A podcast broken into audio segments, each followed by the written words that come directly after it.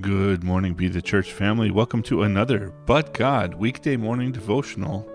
We look at Matthew 7, verses 9 and 10 today. Which of you, if your son asks for bread, will give him a stone? Or if he asks for a fish, will give him a snake? Those of us who are parents want what's best for our children. Sometimes what's best for them is to see them go through trials and difficulties, and we know it will be detrimental for their well being, both emotionally and spiritually, if we come to their rescue. But it's difficult for us as parents to watch our children go through those times.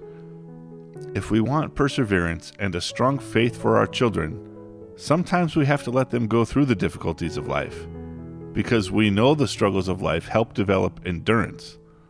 Jesus' brother James writes about this in his epistle when he explains in James 1, verses 2 through 4 Consider it all joy, my brothers and sisters, when you encounter various trials, knowing that the testing of your faith produces endurance.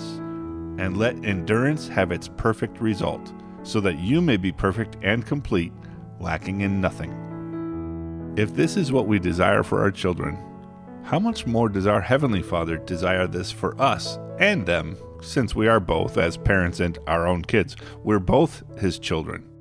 Our Heavenly Father loves us exponentially more than we love our children.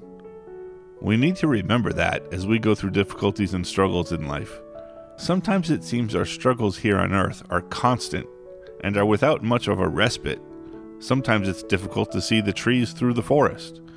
I would like to encourage y'all to seek Him first, to trust in Him, and to lay all your burdens at His feet. He said His yoke is easy and His burden is light. Therefore, we should consider 1 Peter 5 6 and 7. That is 1 Peter chapter 5 verses 6 and 7. Humble yourselves therefore under God's mighty hand that he may lift you up in due time. Cast all your anxiety on Him because He cares for you. Lord, you are so good. We trust in you and your perfect and pleasing will for our lives. We humbly come before you with thanksgiving in our hearts, praising you for your perfect forgiveness and for the gift of eternal life with you. We lay our burdens at your feet, and we trust that the difficulties and struggles that we are going through will help us develop perseverance and endurance that will strengthen our faith. We love you and seek to serve you with all that we are. We ask for your forgiveness and we thank you for it in advance. We pray all this in Jesus' name. Amen. Shalom, shalom blessings, and keep pressing into Him and keep pressing on in your faith.